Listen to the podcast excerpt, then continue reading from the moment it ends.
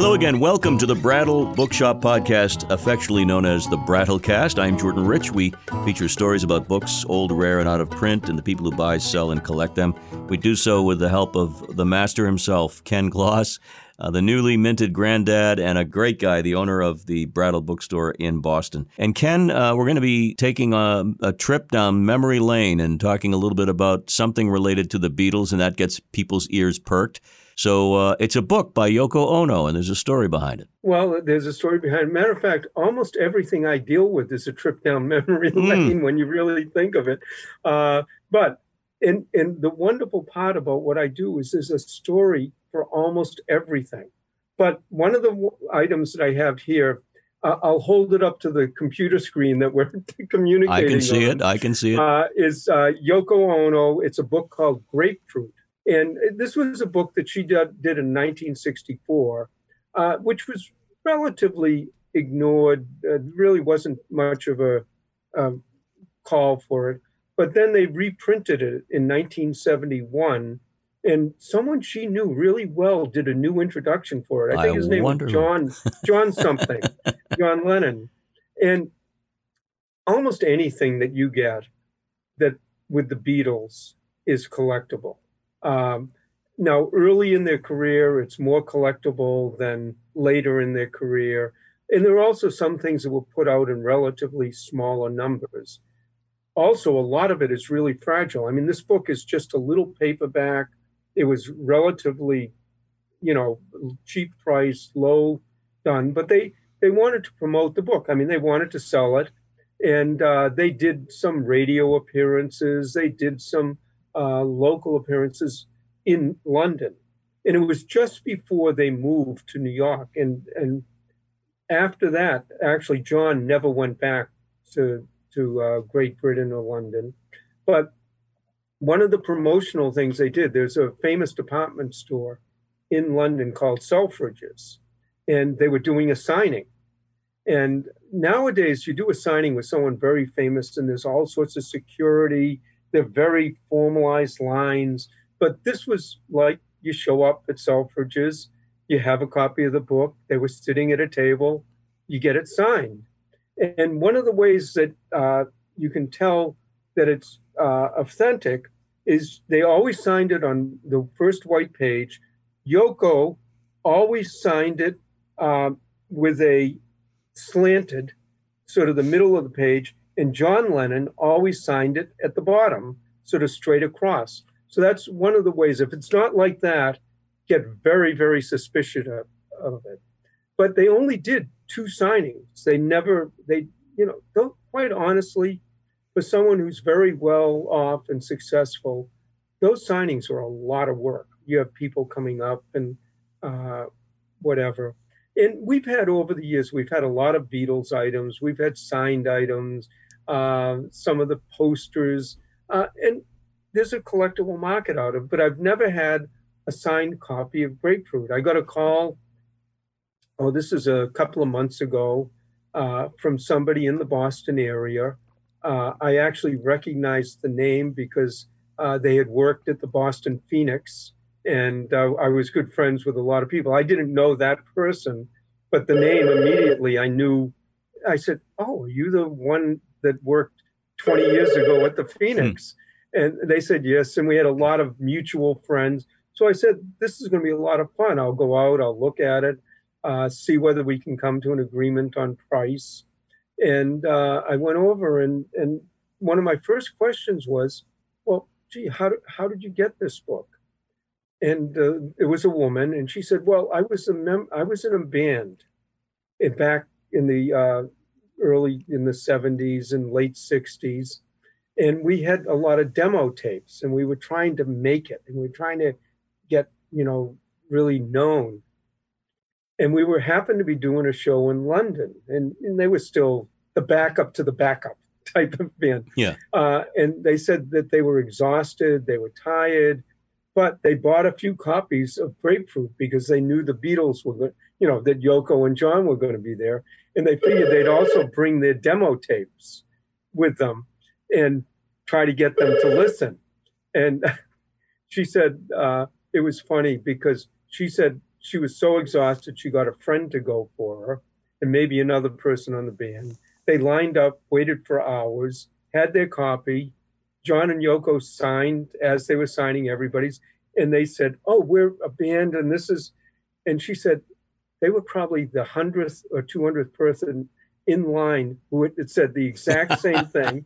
Yoko goes, sure, give me the tape, put it down. She says, she's sure she never looked at it, listened to it, or paid any attention to it. But they were just trying to be nice. I've got a question regarding something like that, and the Beatles particularly. When, say, the assassination of John Lennon occurs in 1980, does that greatly affect something like that with his signature on it at that point in time? Well, it does affect it in that point in time, partly because, first of all, it was a big news item at the time, and it does sort of spike the price. When you get an event that happens like that, the Titanic gets found or sinks, it's in the news. John Kennedy, when he was assassinated, it's in the news. And what tends to happen, the price tends to go up, it spikes, and then it slowly comes down again. But then over the years, you really get a sense of, is that person, does it stay famous? Do they stay an iconic figure? Obviously, once they've died in a situation like that, there are no more signatures. So as opposed to one of the other Beatles, maybe Ringo or Paul, who have had, I mean, how many years more to be able to sign things and 40 at least, memorabilia and to come out. So ending it that way, also having it signed by both of them, Yoko, who was very important to the Beatles. Some say, don't look on that as happily, but having it signed by both and it being a very fragile book, that, yeah, it does spike, it does go up.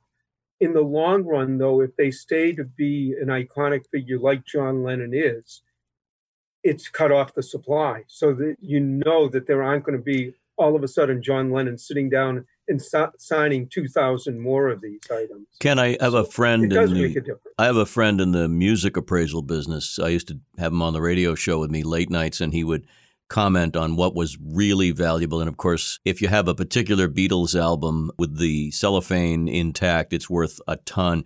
Are there particular books on the Beatles that are more stellar than others that really come to light as big, big, big numbers? What really comes to light in big numbers on the Beatles isn't as much the books. It's the very earliest things. If you have like something from 1963 or when they were traveling Germany, you know, as backup the Hamburg band, days, yeah. And you can authenticate that it came from that period, maybe a photo signed by all four Beatles. Now, anything signed by all four of them is a lot rarer. When you say the books, actually, Grapefruit is one of the higher priced ones. And if you can get the original 1964 version, it can run into the tens of thousands of dollars. This one that I have is probably more in the $3,000 to $5,000 range, which is still a lot of money.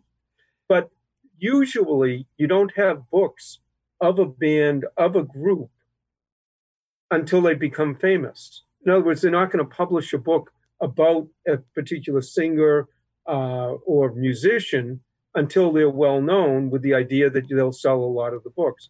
So earlier in the career, the items, maybe there was a pamphlet, a poster, a broadside that came out when they were first coming to America. Those are going to be more famous and more high priced.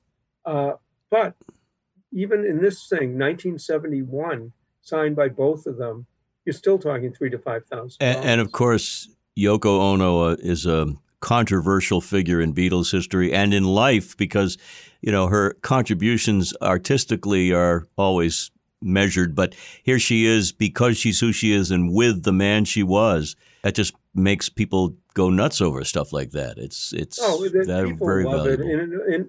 And for many people, it's bringing back the memories and seeing, and you know, if you were alive in that era or even after it. I mean, they were so iconic And they changed the music scene so much that if you had to go back, you know, who in the classic rock in that 1960s, 1950s, I mean, you have Elvis, who was, you know, a little bit before, but in that period, I mean, he's the king.